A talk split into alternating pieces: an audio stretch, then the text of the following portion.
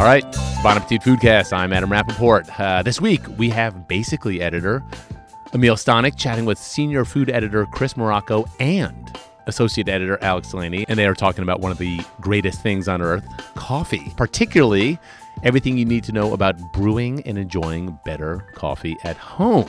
And after that, we are airing one of the interviews we did back in November at our live podcast show.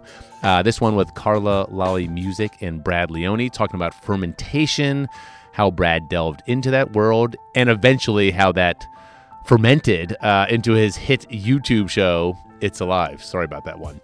Anyways, let's do this thing. Here is Amiel, Chris, and Delaney.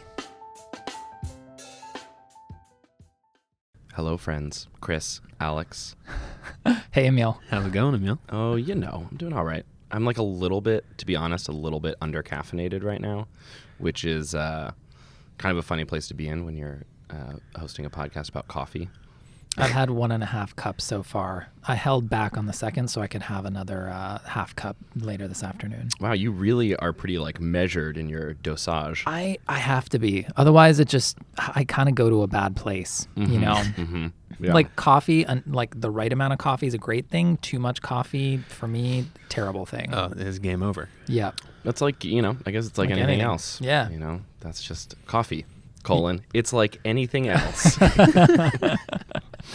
um, okay, so we are here today talking about coffee because in the February issue of the magazine, the Healthyish issue, we have a whole back of book section. I guess that's kind of inside baseball. Nobody calls it back of book, but that's for for those of you out there who don't speak magazine speak. It's the last section in the magazine we that is the basically section of the magazine and the whole the theme for the whole section is coffee making oh my god whose phone is ringing? Oh my God. oh my god. It's okay you're a dad. That's fine. It's fine. no, sorry. If you have kids, it's fine. yeah. So anyways yeah the section is about coffee and specifically how to make better coffee at home. And when we were thinking about putting this together and what kind of advice would be helpful for people we were really trying to think about you know you don't have to be the like mustachioed third wave coffee shop type of person in order to make better coffee at home. There are just a few things that you can do that will make any cup of coffee that you make at home better.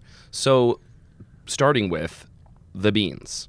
What what's what's the deal with grinding coffee at home? Do I really have to? Can I, you know? It's like I go to the supermarket, I'm looking at all the bags. I got all this ground coffee. Sometimes it's in giant tubs and it's very affordable. Can I buy that, or do I really need whole bean coffee? All right. Well, get. I'm gonna. I'm gonna ask Chris a question. Okay, yeah. Chris, would you ever buy pre-ground black pepper? Never. Why? Because the the flavor kind of just flattens out. The aroma you know it just loses its pungency. It just and it, it kind of brings out some of the worst qualities in pepper you know without kind of retaining as many of the good ones. So you kind of get this sharp kind of metallic aggressive hit of kind of heat but without like a whole lot of flavor to go with it. Yeah, it's the exact same thing with coffee. Basically, the minute you grind a coffee bean, it starts leaking flavor. And if you buy beans that have been sitting on the shelf for weeks or months or years or whatever, they're going to be a fraction of what they could be. So I guess what you're saying is like a you have to think about a coffee bean as what it is, which is a, it's a fruit, right? It's it's the seed of a fruit It's the yeah. seed, yeah. So, and that seed of that fruit, if you grind it up, all of the kind of flavors and all of the oils and things like that that are inside of it, once it's ground, those start to kind of evaporate and disappear, and you're left with a cup of coffee that tastes a lot less. Sure. Way It- less, If yeah. you've ever if you've ever had a cup of coffee that and it kind of makes you think it tastes like cardboard or like yeah some kind of old paper, like Mhm. that's that's a symptom of pre-ground coffee. there's just is- nothing left Yeah, Yeah. this is like continental breakfast. you're, you're tasting Yes. the roast, but you're not tasting the bean at that Yeah. point at all. Yeah. So yeah, okay. So grinding your beans matters. That's I mean, I think we can agree that probably like regardless of what kind of beans you're buying, whole bean is better than pre-ground. 100%. And you know, we didn't talk about this in the magazine, but I'm curious. I mean, I guess how does where does that where do you guys fall on the little coffee pods? The like you know you just like throw them in the machine and press it down, and I mean that's ground that's pre-ground coffee, right? It is. I mean, obviously, it's you know, it's sealed in such a way in like a modified atmosphere, so it's there's a time and a place, just like clamshells of salad greens, you know, with like baby arugula. I mean, there's a time and a place. Yeah. Like less less time and less places for me, just because I care about coffee so much. But in an office environment, or you know, depending on what your setup is, like, can you train like Bob from accounts to like care about coffee if like that's just what he wants, you know, for his eleven o'clock? I, you know, maybe not. Right. So, we so just so we're clear, we're not shaming anybody. No. No. Oh, what no. you like, I mean, just to get this out of the way, I mean, what you like is what you like. And you should never let anybody tell you that, like, your choices are wrong. If, you know, you want just like really dark roasted beans, like, go for it. You do you. Yeah, we're not going to yuck your yum, but Yeah. I will make a comment on the pods. They're terrible for the environment. That's true. That's So bad. That's true. And uh, if you can, if you can make a cup of coffee without, you know, killing some trees, right. it's fine by me. Well, Yeah. you know, and I'm gonna say if I'm sitting in the Jiffy Lube, like waiting for my oil change, I would rather probably see one of those like instant one pod, one cup sort of situations than a pot of coffee that's been simmering on Yeah. like a burner with a burner underneath it for like God knows how long. It's kind of sludgy. Yes. yep. Yep. But time and a place, time and a place. Okay, so whole beans, that's the move. That means you're probably going to need a grinder. Yes. Absolutely. hundred percent. And what I mean, like, but what's the deal with grinders? You basically you have blade grinders like your twenty dollar Krups or Cuisinart grinder, or you you step up to a burr grinder where you have So just to work the the blade grinder that you're talking about, that's the one where it's kind of like six inches tall and it's got like a removable top. You put the beans in, you Yep. put the mm-hmm. top back on, you press the button, it's like bzz, bzz, bzz, and, and I, I truly I, I, I will stand you know behind this 100% if there's one thing you can do to up your coffee game grinding your own even with that $20 Krups grinder it'll be the best money you ever spend. Because people you know will certainly nerd out on oh but a burr grinder you know where you have these rotating conical burrs kind of more like a pepper mill if you will you know kind of grinding things into kind of uniform shape after like multiple passes around like the the grinding cones. A blade grinder it's kind of chopping your beans and it's not doing it you know to as um, specific uh, and uniform a size but it will transform your coffee And and there are some things that you can do when you're using a burr grinder, right, to get a little bit because the problem is that the blades are just where the blades are and the beans are where the beans are, and that means you're going to get powder on the bottom and then kind of like more chunky stuff up top. Yeah. But you can I mean, when I was at a time where I was still unconvinced as to the burr grinder, you know, like whether or not I was really going to spend money on a burr grinder, which, you know, it's not a lot of money. You know, you're going to spend between like a 100 and a 150 dollars probably Yep. on one, but it's still an investment, a good investment, I would say. But with my little blade grinder, I would shake it. I would I would buzz a little bit, I'd shake it, I'd buzz a little bit again, shake it, buzz a little bit again. That way, just to get those, you know, the Yeah. the, Yeah. the pieces circulating a little bit. absolutely that's a good trick Yeah. And, Um, and the other thing that people talk about with a burr grinder is that it doesn't heat the beans. so, Right. and this is again, this might be a little nerdy, but if you're going to grind your own coffee beans, you want the first time that they're subjected to heat to be whenever they touch the hot water, not when they touch a blade or a motor that's kind of heating up and that's going to like mess with the oils, mess with the flavor, mess with the freshness. So that's why in the test kitchen we use a burr grinder. Right, Um, because you can dial in the the setting, you know, such that you know like roughly like what size the the, the grounds are going to come out as. With a blade grinder, you're kind of guesstimating. You're looking, you're you're Mm-hmm. kind of tamping that top down, peaking, you know, kind of saying, "Oh, is this a little finer than yesterday?" Well, you know, who cares? It's 7 a.m. We got to get going here. You right, know, right, right. Well, and so this is a little bit 2.0, but uh, also like, what you're what you're describing is that you know you need different like a different consistency to the grind depending on how you're going to brew it, right? Like if you're using a, a French press, you because you're just kind of soaking the beans in the hot water, you want a coarser grind. But if you're making on the opposite side espresso, you want it really, really fine, like almost like confectioner sugar fine. Yes, yeah. Like immersion methods absolutely are going to require a coarser grind because otherwise you can over extract, you know, basically the the solids from the bean and basically turn it bitter. Yeah, yeah. The basic rule there is that like the finer the coffee ground, the more you're going to extract from the coffee because mm. there's more surface area for the water to touch. So if you're, you know, if you're the kind of person, say you're just looking at a pour over, if you want more from the beans, So hold on, back up just a second. Yeah. A pour over. What are we talking about when we're saying a pour over? Because I feel like people have seen this, but I don't. It it it seems like yeah. So you know, like when you walk into a coffee shop and you see one person that's waiting in front of the counter, and they're waiting in front of the counter for like seven minutes, and you're like, "Why is this person waiting so long for a cup of coffee?" It's probably because they, they ordered a pour over. It's it's basically a a simple version of a drip coffee machine. It's one serving of coffee that's one co- one serving of coffee beans that's ground, put in a filter, and then poured. A little bit of water is poured over it for a specific amount of time. And, and that filter is sitting in inside a cone. It's sitting inside a cone. top of the vessel that you're dripping yeah, into. so it's dripping directly down into uh, some kind of pouring vessel, or could even be like the thing you're drinking out of. Right. So in that case, you're just pouring the co- the hot water over them. They're kind of like getting saturated, and you're extracting some of the goodness from the coffee, and then it's dripping pretty much immediately out into the cup. Yeah, exactly. Right. Gotcha. Okay. Well, let's let's back up a little bit. So so we got we got the whole beans. Yes. We're buying whole beans. We got it. We got our own grinder, whether that's like a little blade grinder, which you know you can find those at like any thrift shop. Like you know they're kind of everywhere, and it's like worth having. It's worth having one of those, even if you graduate to the burr grinder, because then you can use that for spices. That's a different story.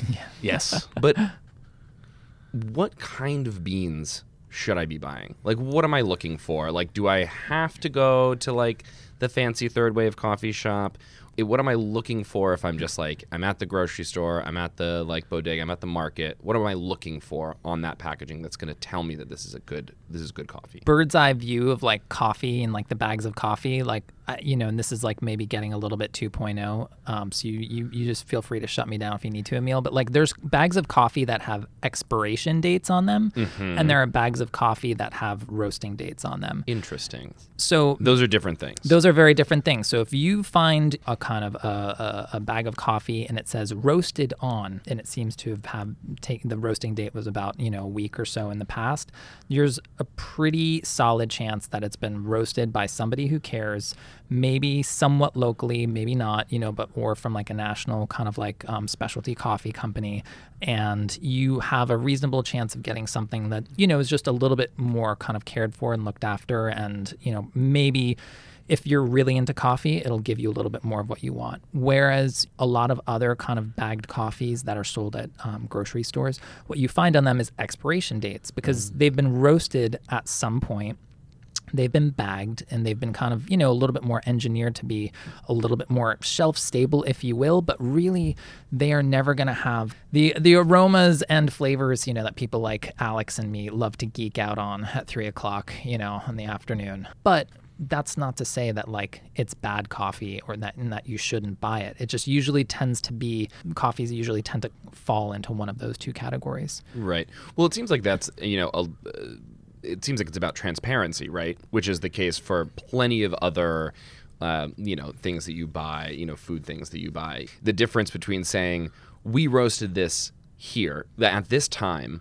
And you know you want to enjoy a cup of you know you want to enjoy beans what like around two weeks is like kind of the range from two like weeks, yeah. yeah and that's like that's like for the premium experience. Somebody's telling you that they're saying like if you know maybe you don't want to buy this after 2 weeks. Maybe that's not going Right. to be ideal. But the expiration date on the other hand is like this is like the last possible time that you should be drinking this coffee, which Right. could be like a year from the time that it's roasted, which is like a little more sketch. And how it tastes on month one is going to be very much how it tastes on month three, assuming you haven't opened the bag. Right. Um, and that's like, you know, true of like a lot of Starbucks coffee and stuff. They're not putting roasting dates on most of their coffees, as, you know, and neither do like a lot of like nationally distributed coffee companies. Yeah. And and the thing with transparency in coffee is that if you don't know what's going on, it's probably because the coffee roaster doesn't want you to know what's going on. So it's basically about having the most information you can about the coffee that you're buying. So you want to know where was it roasted, when was it roasted, not when is it going to go bad, and where did the beans come from? And that's the whole location of beans. Like Chris and I have so many theories, and we think we know what beans taste like from certain countries, but in reality, it's like wine, right? You can have you can have a, a Chardonnay that tastes like one thing and a Chardonnay that tastes like another thing. You can have a Kenyan bean that tastes like one thing and a Kenyan bean that tastes like another thing. But just knowing that the coffee roasters care about where the beans are coming from, even down to the specific uh, plot of land, the farm, the farmer that grows it. That's just showing you that they care a little bit more about their coffee, and it's probably going to taste better. Gotcha. If they if they want if that information is something that they can be proud of, they're gonna put it Right. on the bag. One hundred percent. You're gonna see like yeah information. I, I think it's great that Alex brought up wine. You're gonna see information like in the vein of like what you'd find on a wine label, mm-hmm. where it was grown, even like an elevation, the producer, you know how it was harvested, you know percentages of varietals that went into it. You know you can go very deep. Right. So if I'm not trying to go that deep, if I'm not trying to like get the like specific like latitude and longitude for this like plot of land where these beans were growing and what the farmers' names were and all of that, I feel like most people the big question is the roast. Yep. Right? Light Light roast, dark. dark roast, and that's like to me. I, I, I used to go to this coffee shop uh, in Massachusetts, and the they would always have a, a it was a nice third wave shop, and they would always have a light roast strip and a dark roast strip, and they would always you know if people came up and they're like, oh, which one should I? I don't know, which one should I have? They're like, do you like Dunkin' Donuts or do you like Starbucks? and somebody would be like, oh, I like Dunkin' Donuts. They're like. You want the light roast? Yeah. And they're like, oh, I like Starbucks. You get the dark roast, which is, you know, I think most people actually how light roasted coffee and dark roasted coffee taste is kind of like an abstraction. So, how would you describe that to somebody? Go ahead, Alex. it's yeah, I just nobody. Those of you who are listening at home, you cannot quite appreciate like these two coffee nerds like looking at each other and just both being like, "Oh, I, I got things to say." Um, yeah, that is how I feel right now. Actually, um, if I had to put it in in a single sentence, light roast is the coffee with complexity, and dark roast is the coffee with uh, robustness. Right. So yeah, power, strength, power. So basically, yeah, we're getting ideological here. um, if you look at light roast coffee, there's going to be a lot more to unpack. It's going to be, gen- and this is a blanket statement. It doesn't refer to every single light roast coffee that's ever been roasted. But if you're looking at light roast coffee, there's going to be more fruity flavors. There's going to be lighter flavors. There's going to be more acid, not chemically more acid, but when we say acid, It's we gonna mean taste brighter. brighter, yeah. Um, it's it's going to drink more like a tea, not exactly like tea, but more like a tea than dark roast coffee does. And then if you look at dark roast coffee, all of those flavors that kind of come out during the roasting, the subjection to heat, they're going to simplify. The longer they're they're in contact with heat, kind of the tighter and the tighter and the tighter they get, and the darker they get. So you're going to get more flavors like graham crackers and dark chocolate and biscuits um, and roasted nuts, stuff like that. Um, but the thing about the uh, the dark roasted coffee too is that as those oils in the beans start to develop, right, they come, they rise to the the surface of the coffee, and it actually there's some kind of uh, evaporation that happens. So the beans are actually less dense. Um, you would think dark roasted, more dense, more going on. They're actually less dense, so there, there's less oil in the beans. The oil rises to the surface, and it actually gives the body of the coffee. So what it feels like when it's in your mouth, right? It gives it a, a richer body because there's more more oils on the surface of the bean, um, and the oil kind of like when you talk about emulsifying a salad dressing, right? It gives the liquid some kind of like thicker, chunkier texture. Interesting. So there's and you know, I mean, it, it also seems like there's there's light roast, there's dark roast, there's everything in the middle. You know, I feel I feel like for most people, something in kind of like the medium range is like what really like like pings in their brain as coffee. I feel like I, I know a mm-hmm. lot of people who, you know, the first time they have a, a really light roasted coffee, which was you know kind of in vogue for a long time. I mean, you know, it st- it still is, but I feel like aggressively light roasted Yeah. coffee.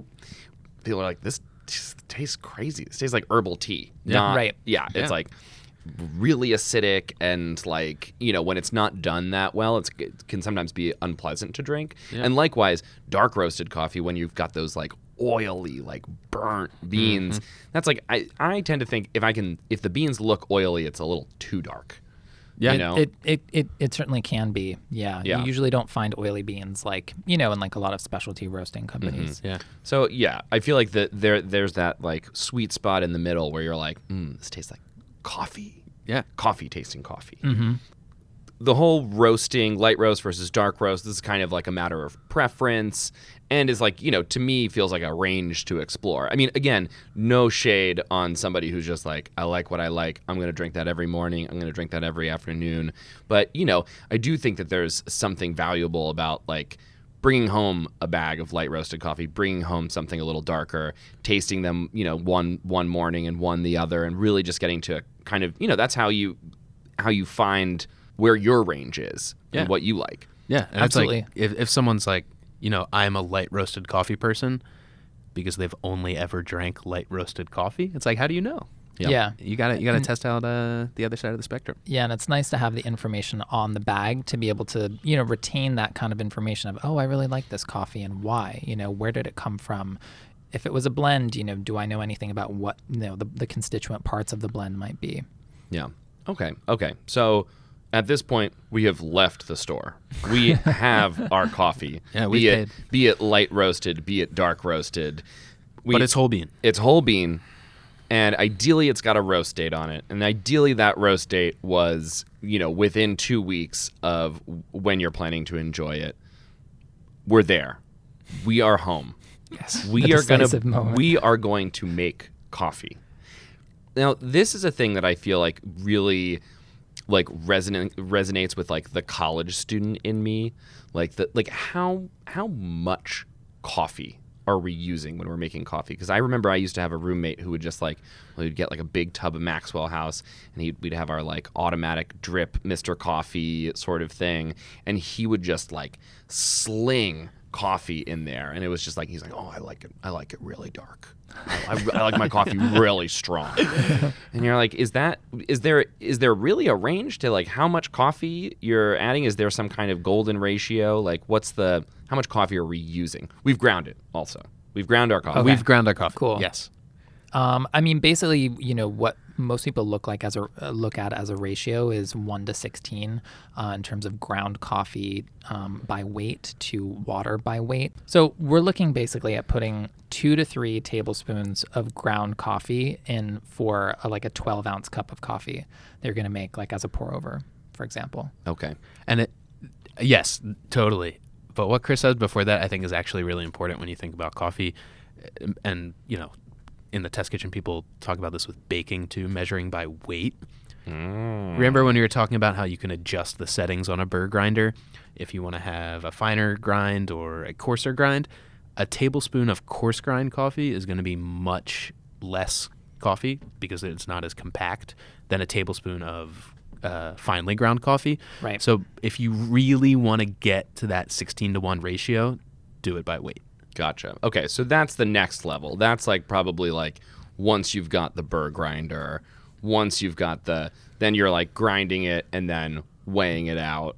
Yeah. And then Well, I think the other the thing to go with that though is like you don't necessarily have to do that every time. Like yes, they're doing that every time at Blue Bottle and like other coffee shops, you know, where you are paying four dollars or five dollars for every cup of coffee. Yeah.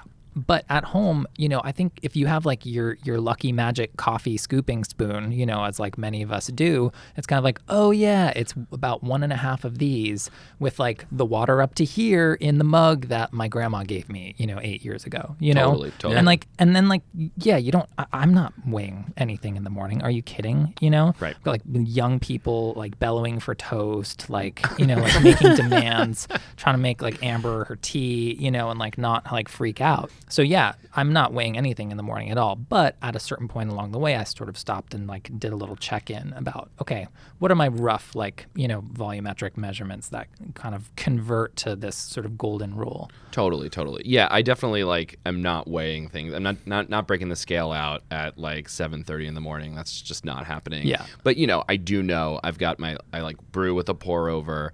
I've been using the same like plastic pour over cone for like 10 years. I put it on a quart size mason jar. I've got my like burr grinder and it's got a little dial for like the you know, we're making like 4 cups of coffee, so I like dial it up to 4 and then that's you know that works for me you know i feel i feel like it is how you know how granular you want to get how nerdy you want to get but uh, at the end of the day it is also about your taste and your preference and finding something that works for you but adding more but i guess the, the real question is does adding more coffee make better coffee No, No, no. absolutely not. Yeah, it's uh, it- it's hard to describe, but you'll bring out too often like too many of like the bitter kind of like sort of like undesirable traits in a coffee if you have too much that you've extracted into like too small a volume of water. You know, and I think, you know, adding sugar and milk, you know, like I, I put milk in my coffee, that has a balancing effect, you know, where like, yeah, I can brew a much stronger coffee in theory, you know, than like the, you know, the measurements we just described. I can put milk in it and it kind of rebalances it. So, you know, how you're treating coffee on the back end does have like mitigating effects, you know, Yeah. whatever you've done, you know, at seven, seven o'clock in the morning. Totally. That's a really good point. And I feel like, you know, how you take your coffee. Like, I'm a black coffee drinker.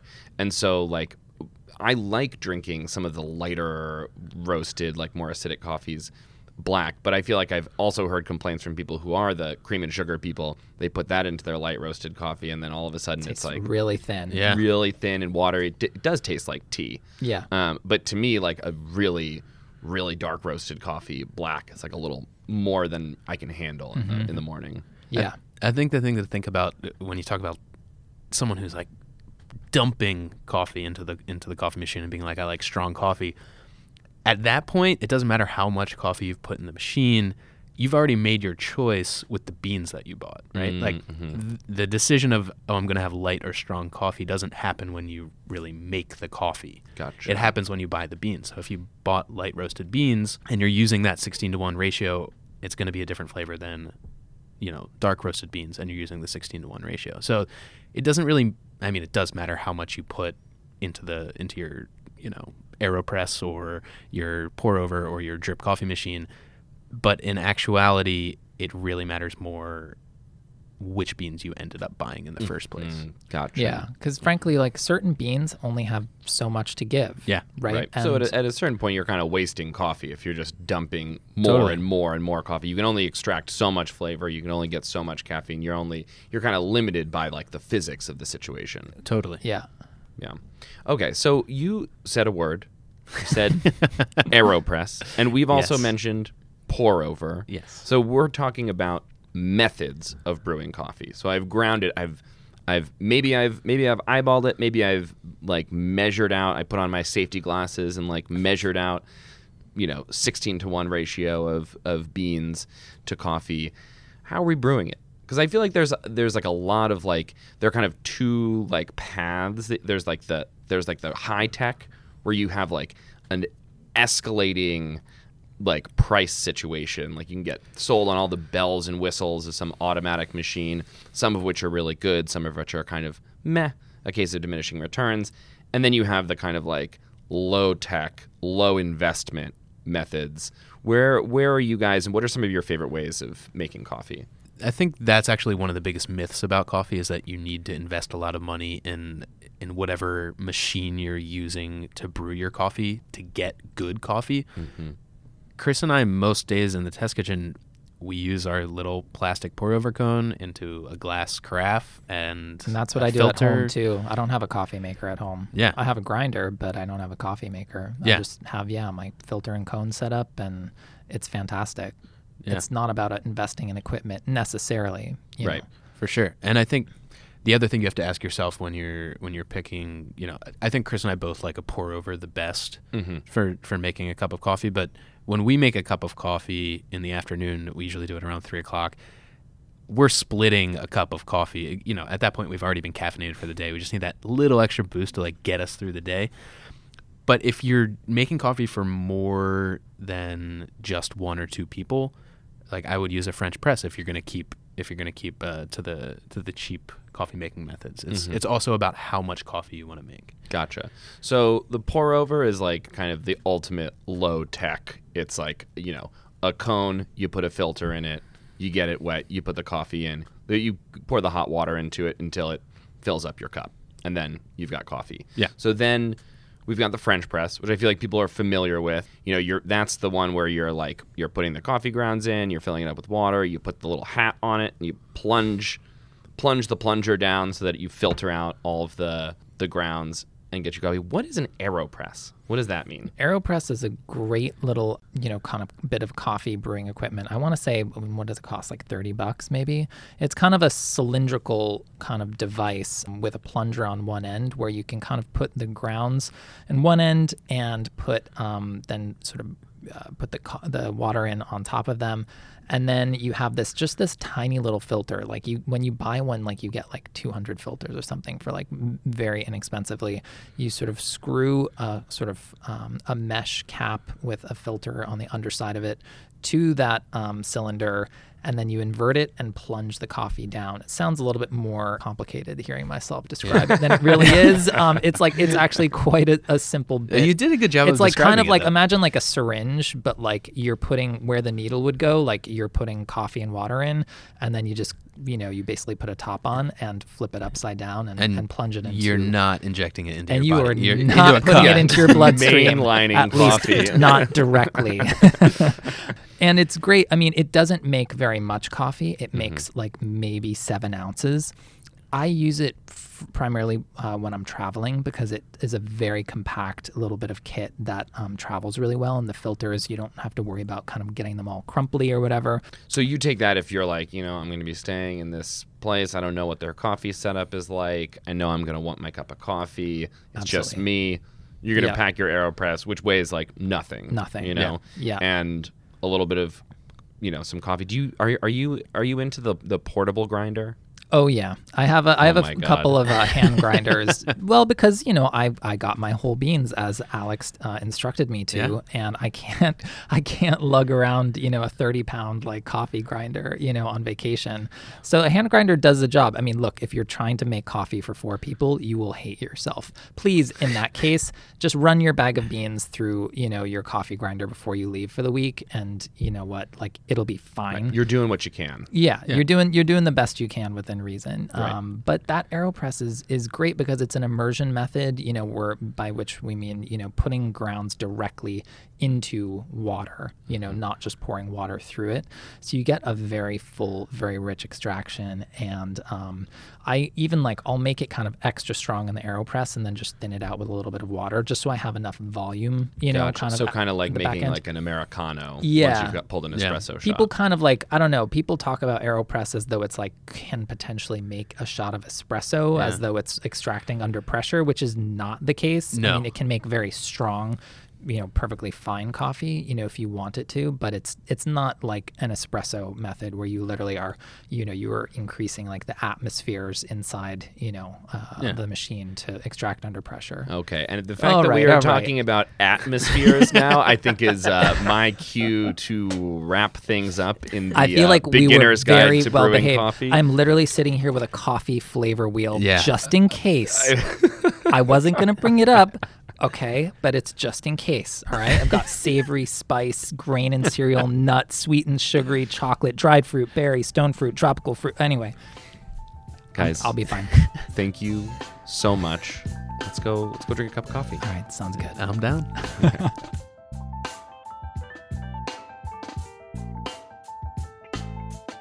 All right, thanks to Amiel, Chris, and Alex. And now, here is Carla and Brad.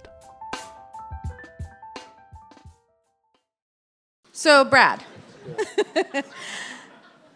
I was thinking about this today because I was thinking, well, how do you kick it off with Brad Leone, who everyone knows? And, like, obviously, we know each other really well. And then I was like, we really do know each other pretty well because I think right now in the test kitchen, you and I are the veterans. We're the only ones left. Well, Morocco doesn't count anymore. He doesn't count because he 'Cause he came left and he us. went away and then he came back. But I started a- in August 2011, right. and you were the same month. I feel like we were almost the same month Pretty close, yeah. I took a job as a as a dishwasher.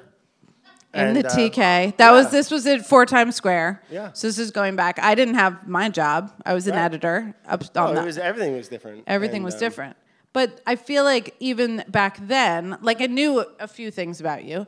I knew that you loved um, slicing deli meat. Even then, Oh, yeah, it was my first job. I grew That up. was- Mike's on the corner in Fair, Fairfield, New Jersey. Uh, that's what I did. I mean, all day. It was just running the deli slicer, and uh, I love it. I love a deli slicer. You know. Um, you know, there's something to be said about a thinly sliced meat. You know? Yeah. Uh, There really is. Yeah. Yeah. and uh, as you can see in our ham sandwiches that we made today.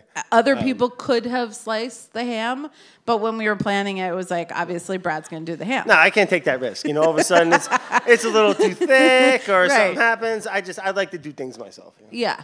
So there was that. I knew that about you. I knew the deli. I knew that you were from Jersey. Yeah, North Jersey, Right. North Jersey. Northern Jersey. Okay. And I think I even knew that um, that your lady and my cat had the same name. Yes. Yes. Yeah, Peggy is Peg. the name. Yeah. That's right. She's not here today, but uh, she's taking care of our Yeah. lovely children. My Peggy's not here either. um, but I don't think I knew, and I don't know when I knew that you loved fermentation. Well, it kind of happened uh, organically, you know, no pun intended. no, like so, like you know, as as you know, I took the job doing, you know, as a kitchen assistant and was helping out, and we were doing cross testing and recipe development a little, and I was also doing a lot of the, all of the shopping and the dishwashing and stuff. And then you know, once that started to grow a little bit, and we, by the time we moved out to the World Trade Center. Um, you know, I was doing all the sourcing, and we would we have a great walk-in, and we're always doing different recipes and stuff. And a byproduct of that is that sometimes there are leftovers. Right. You know, so we started fooling around with just fermenting a little bit, and it all really started with uh, a friend who gifted me a SCOBY for a, a symbiotic community That's- of bacteria and of yeast. That's a real friend right there. Yeah. Someone who like Yeah, so gives she- you their SCOBY. a lady, she, she's like, hey, you got to try this, blah, blah, blah. And I was like, oh. And um, so we started making kombucha. And like really, that's kind of, that was the first episode of It's Alive. And that's really kind of how it all started. Yeah, when I look back on it now, it really was the kombucha that I remember you doing the most, and then obviously it was the first. It was the first video. It was, yeah. And it was kind of just like a little project on the side. Right. You know, it was like in between the jobs, we had some little downtime or whatever. You can go tinker around. You know, I, I like my projects, Right. you know. And now you have we have a whole uh, area of the kitchen fermentation. Well, Fermentation. small little nook. Yeah, it's got a nook, but there's a lot of scobies over there now. Oh, yeah. And you said today you had to feed you had to feed the ladies today. Oh, feed the girls today. I actually did that today. Yeah, nice little tea solution, and you know, it, it was the first episode of It's Alive, but also look, it's my least favorite. Looking back, like I like it in a way, but it's also it was so sloppy. Right. And you know, my uh, kombucha production process now. I mean, I don't want to say sophisticated, but it's it's come a, it's come a long way. We're not siphoning by mouth anymore. You you you would do things differently. I, I have the same thing, and in fact, when that when that video was being edited and it was being it, this was like way back in the day when I would look at look at the food videos before they were published, and I remember there's that part where it overflows and it's the thing, and I was like, this this isn't this isn't good. No, it's just a mess. Yeah. I was like, um, we we don't want to keep, and it was, and and I was the only one who thought, and I was like, no, no, no, it's great, it's great, and I think that it it it is what feels fun and real. Well, yeah. and that carries through. But I was like, no one needs to see. what is this mess? This guy is an idiot. um, no, but you know, it, I think it really dials it back into the human element of it. Right. Where we're all trying, you know, people like cooking, and we all like cooking, and it's not a clean studio. We make mistakes, things happen, the hose falls off, things spill on the ground, and that's what happens when people take these recipes. I mean, not that this was a recipe, but um, you know, when you when you're cooking at home, things happen. You Oh, know? yeah. And like even like in the test kitchen, like things happen. And like for a long time, we were always shooting hands and pans and overhead, and it was very clean. Right. And it was very curated in a way. And then like you know, we started as videos started to take off. They're like, all right, Brad's got something. We don't know what it is yet. Um, you know that that clean video that's not going to work like Right. that like he sucks there so like just it was actually on it comes i think it came down to like grossman uh, it was a gentleman who, who was the art director uh, right art director now now works at Apple. No Yeah, one, we don't wanna no one knows what he does. Yeah. But that's But how it is I when think he was like, Apple. just you know, just go follow Brad around. Right. Just go like, just he's doing something. It's a lot of fun. Like people like hanging out with him. Just like, just follow him. And that's where Vinny came in. Right. And that's where Vince just started. Sh- yeah, Vinny.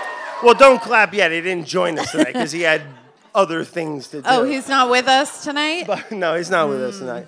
But uh, Matt. Hunziker is, you know, he's a, it's a whole, it's a three part band, and you know Matt Hunziker, he's over here somewhere, and Yep. he, he does a lot of the editing as well. It's not uh, most of it. It's not. I just think Vinny. I think Vinny not being here sort of keeps in line with his snuffleupagus kind of, you know, persona. Like you, you- everybody talks exist. about him, but you never really see him. it's all in my head. Yeah. Um, but so so going back to the to that kombucha and the, the experimentation part of it, because I think that's also at the heart of the projects. Yeah. Like, did you have a recipe? Or so this lady gives you a SCOBY, and you're like, I know what this is for. Like, Ali how did you make your first? Like, what did what was the first batch? it was good. So it was like she gave me these things, and she's like, "Oh, you got to feed them and then taste it." And like, it, literally every time you do it, you learn. Right. And like, I still, like, you still, I love that. You never really stop learning. And not only that's not just fermentation, that's cooking. I think. And um, so yeah, they gave me. I, I got the SCOBY, and she gave me a base recipe, which was uh, 70 grams of sugar, 70 grams of sugar, and seven grams of tea. And you need the black tea for its tannins or whatever. And then you just feed it, and you times it times whatever. And I did a small batch, but then I'm like, well, this is a lot of work. Like, if we're gonna do it, we should try to up the production a little. And it started coming out much better than the stuff we were buying and, and consuming normally. Yeah. And then we just started eat, you know, drinking it amongst the kitchen. Yeah. And uh, it's yeah, that was like you know three years ago. Yeah, still drinking it, still here. Yeah, it's good. And every time is a little different. I stopped labeling it. You know, I Right. don't know what flavor it is anymore, but Right. you know, it, but it's there. There's a piece of tape on all of them and like a date. Yeah, and that's Yeah. probably old. It's probably not even the actual batch. Yeah. And then from kombucha, so I have a little, I have a, a little list of um, some of the things, but some of one of my favorite things that you do that also is one of the things that that you really believe in that sometimes you have to convince the rest of us is some of the garlic products. Yeah. Well, everyone's scared of botulism, you know, and and it's real, but it's actually harder to create. It's harder to get sick from botulism than you think. Right. I mean, the easiest. No, really. I mean, the easiest way to do it is put garlic in olive oil. I mean, that's a big no-no. But for the most part, as long as it's not in a complete anaerobic environment, it, uh, it it's. Don't worry about it. So, so when people get the sniffles, right? Sometimes you'll just say, "Eat, eat a raw garlic." Like Oh, yeah. that's you Well, s- well, sort well, of. You don't just go eating a raw. garlic. You gotta crush it first, and you gotta let that allicin. oh, the allicin. Uh, the allicin's where it's at. And, you know, that's when you crush it, and it's a little two-part thing, and it, uh, it happens, and it makes a compound. So what we really think, I've said this like a trillion Can't you crush it with your teeth? No, no, no, time. So Right. it thinks that something's eating it, and it's like uh, when, the, when the cell walls rupture, they mix and they make a new chemical called allicin, and it's really a, defense mechanism Right. for, for, the, for the garlic. But you do eat raw cloves of garlic. Oh, yeah, every And week. you're pushing it on other people. Yeah. And on your wife. All, Yeah, all kinds got- of things. I work for the garlic board. Um, but the one that I really liked was the the garlic in the honey, which I think we've got a jar coming up on two years yeah, Andy stole my recipe. It's fine. Yeah. for the garlic primer. You mean? Yeah. Uh, no, it's cool. Um, yeah, and that, that's a super simple thing, and it's so you just take raw garlic. I like to lightly bruise it, crush Okay. it up a little, get Yep. that allicin go, and then you just you just put it in a nice raw honey, and it kind of loosens it. And it, off the bat, a lot of people message me. They're like, "Oh, my garlic's floating." And the biggest problem with that, i it's not a problem, but it's the gas from fermentation. So it, it makes like a little bit, it gives it a buoyancy and it floats. But once the gas is released completely, it sinks again. And it gets like, it, it's amazing. And the garlic just stays chewy and pliable and uh, it loses that aggressive bite. Yeah. And then the garlic, itself, the honey itself becomes very, gives that garlic aroma. And it's just, and it's great in a braise or a vinaigrette or on pizza or something. I mean, I should have had some today. I got a little got a little cold. Raw garlic, I know. Always. I don't know what I was "Oh, I don't want to smell. I don't want to. You, you know, you you pick your problem. You know. So wait, you mentioned people people are sending you messages about what's happening. So for them when they're doing these things. So when you started the series, did it even occur to you that people were going to try to do these things? I would hope so. Oh, really? Well, I mean, I didn't want to just. It's not just like a, a demo. I want people to do it. But the, you, the way that it, you're going, at least, especially in some of the It's early ones, right? It's not like recipe recipe, and even doing fermentation recipes in the magazine, which we've tried to do. The research department, they just about lose their minds. Oh, they throw up. Yeah. They can't handle it. Well, They're that's just- like sending us stuff from the FDA, and we're like, oh my god, and the Oh. amount of salt and the, The you know, FDA. it's just like. Oh, They hate fermentation, man. Let me tell you what. Me and the FDA, we don't really see eye to eye uh, on most things. So but- you're doing it now, and people are like, you know what? I'm getting myself a SCOBY. Yeah. I'm getting getting some garlic. Yeah. I'm getting my kraut. Yeah, I'm making some, kraut, dill pickles. little kimchi, maybe make some miso. Right. There you go, huh? And then how much troubleshooting are people like? I get a lot of people ta taking pictures of the food uh, the, Oh, yeah. from the videos, from the recipes in the magazine, from the stuff we talk about on podcast, whatever. Send me pictures and I try to look at them. So can you talk a little bit about some of the photos that people have sent you? Yeah, so I mean, mostly it's like their projects. You know, it's like people are just stoked that they, hey, this worked. You know, uh, a lot of them, they don't work, and it's a lot of them are failures, and like things blow up or something like that. But like, I've been there, and, you know, and that's that, that's. I'm just glad people are trying and, and breaking out of their mold and trying something a little different. Breaking and out of the mold. Ah, get it? I, I get it now. and um, and you know, and just trying things. You know, it's not a new thing. It's been around for, for Right. forever, and um, I'm glad to see it and be a part of being helping it come back. And I mean. Fermentation's so broad. I mean, a lot of people don't think of it, but a lot of the flavors and ingredients and things that people love in, you know, their their Thai restaurant or this or that, it usually comes from some form of fermentation. Kind of like when that when we made that chocolate episode. Right. You know, a lot of people, and I didn't even, you know, a couple of years ago, I didn't even know that chocolate is fermented Right. before uh, there, it is. There's a process of fermentation. So it's just it's just really interesting to see how it kind of relates to a big picture. Right. And who are some of the people that you you know, people are looking looking to you and like, okay, Brad's doing this, I can do this thing. Where do you go for your who are some of your your fermenting heroes? Yeah, you know, it's kind of that's a good question. Um, I mean, so I don't really. It's. I mean, it's, I, I pull from a lot. I pull a lot of inspiration from folks who aren't really focused solely on insp- uh, on fermentation. Fermentation. Um, I mean, right? I've always been a big fan. My first, when I first started, when I took the job as a glorified dishwasher many years ago, um, my first like chef that was like a star that I really loved, who I got an honor to meet recently, was Rene Redzepi, and I just loved how uh, passionate and enthusiastic he still is, even though you know he got all these crazy awards and this you know, famous restaurant. He was still like super passionate about his ingredients. And then when they started diving into their fermentation, and they have that new book out with with David. Um, I mean, they're going a little deeper, much much deeper than I. Right. Um, but uh, yeah, so I mean, I guess I would tip a hat to them, Sandor Katz. Uh, but a lot of it just kind of came from me, just kind of I don't know, just taking interest in certain things. I don't. I don't know. Yeah. There's always that moment in um, in in Gourmet Makes and Claire's recipe in Claire's videos. Well, she'll she'll go over to like the computer and like start looking stuff up.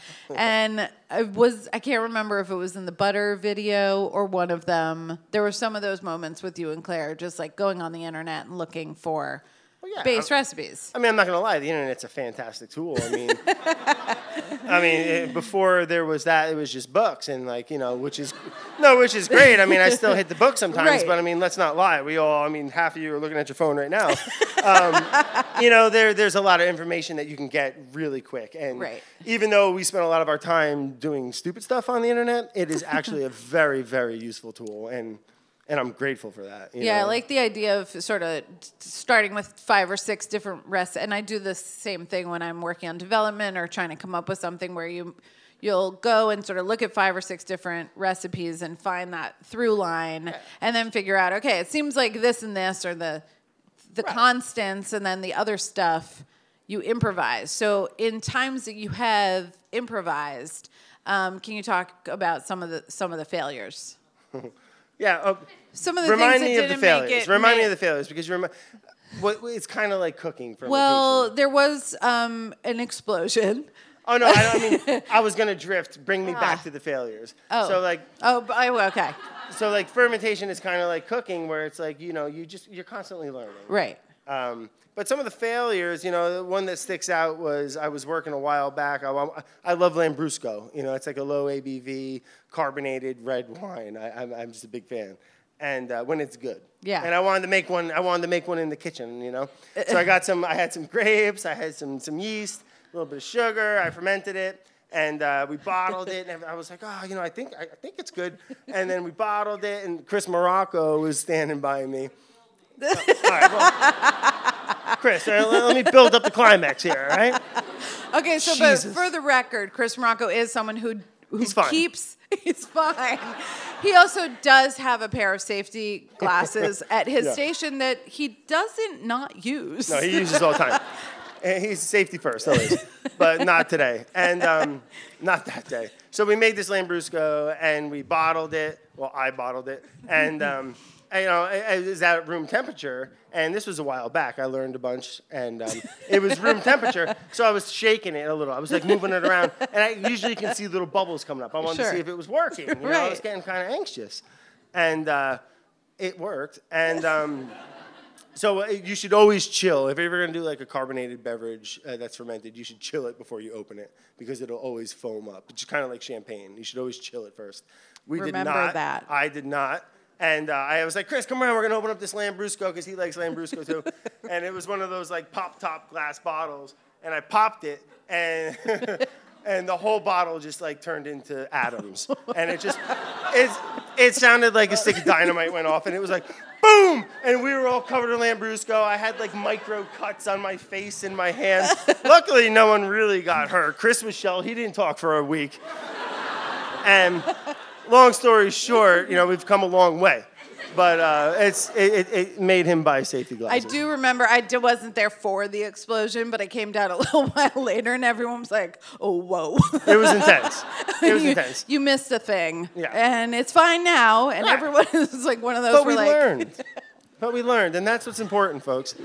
Um, but a couple other failures, you know, I tried making fish sauce uh, once, and I had some sardines that were raw, and I kind of chopped them up. I added some some aromatics and some water and salt, and I kind of like weighed them. And like the traditional way of making fish sauce, you just take fish and salt, weight, and it ferments, and the juice that comes out is fish sauce. But there's another way where you can kind of make like a liquid uh, with a little bit of like a salt water and then you let the fish ferment in it. And like, I was on the right page. I just didn't really know what I was doing yet. so it kind of looked like this like nasty gray chum, and uh, yeah.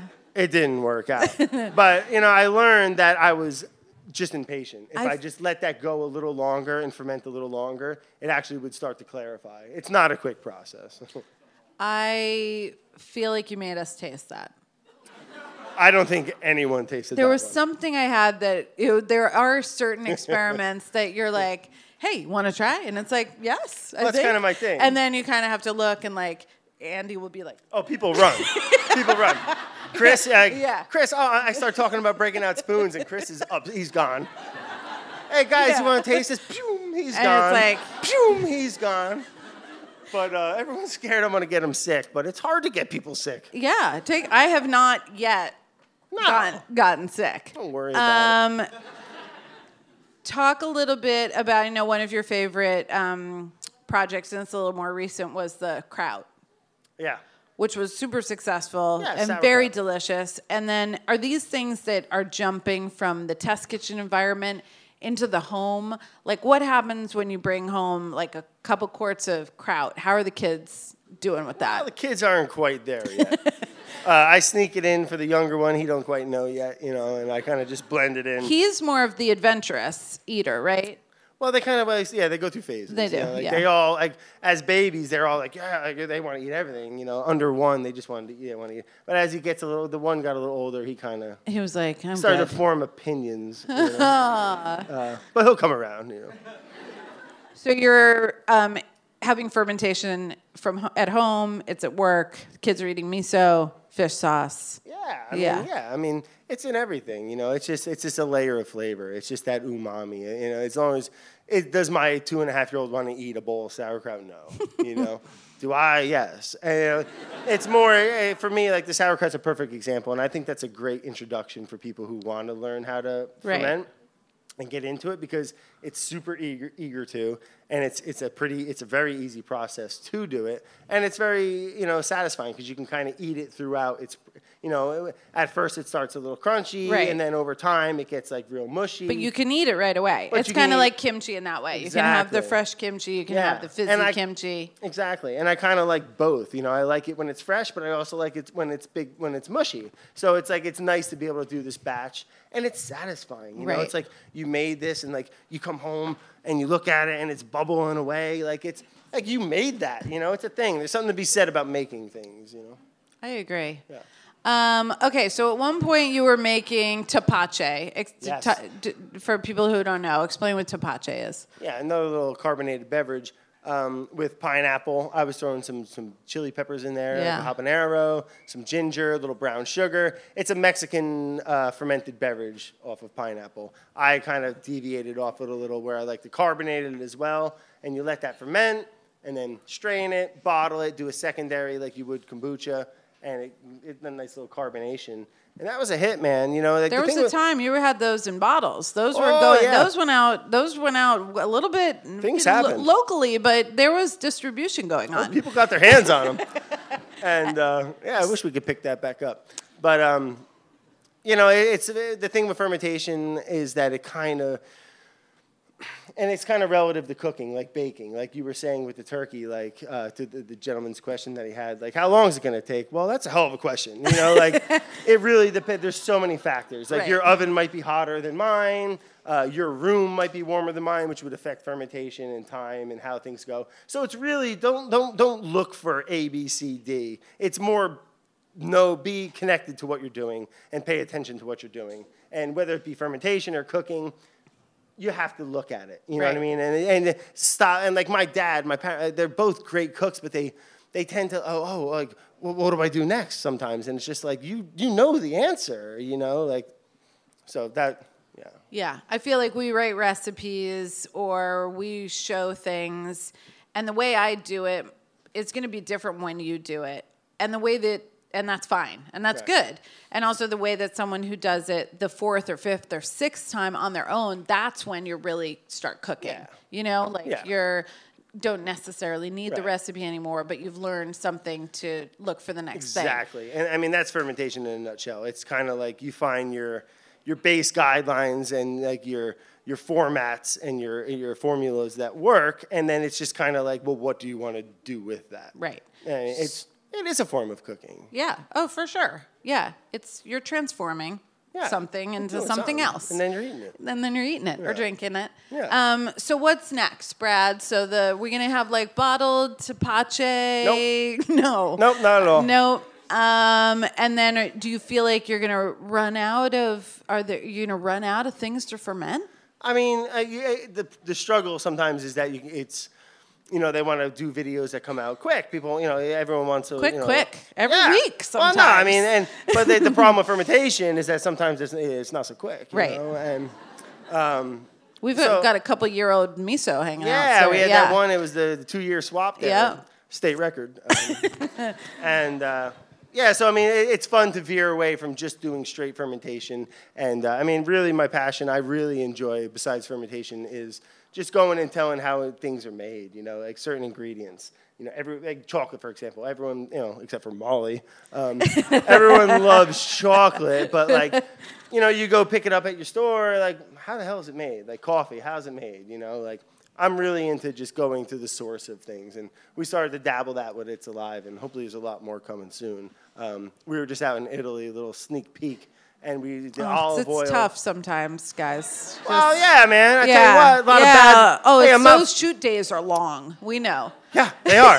and you know what I'm not doing is flying first class out there, okay? And like, so we go and we land. It- it's- I'm very grateful, but it is it is work, and Sure. I'm, I'm grateful for that. But I mean, you know, Yeah, we're not going to stop making fun of you, but okay. I'm glad you're grateful. yeah. Everybody Uh, gets that. Doesn't matter where you go. Uh, Right. Whoever you left behind is like, oh, it looks pretty nice out there. It's like we were. It was freezing cold. I was standing in mud. Oh, okay. we took a red eye to cold rain. Yeah. Okay. Great. Yeah. But um, yeah. So out in the world. Out in the world. Out in the world. And, and just telling those stories because, you know, besides me and the folks that we work with, you know, there's a lot of people out there doing really cool things that are involved with food or craftsmanship. And, you know, I do woodworking on the side a bit. And, like, I, I just like doing things. And, and being able to get involved with people and, and help show their stories, I, I, I really enjoy doing that. Awesome. The Bon Appetit Foodcast is produced by Carey Polis and Christina Chaey and produced and edited by Emma Wartzman.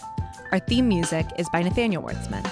We have new episodes every Wednesday, and if you want to tell us about this or any other episode, email us at bonappetitfoodcast at gmail.com.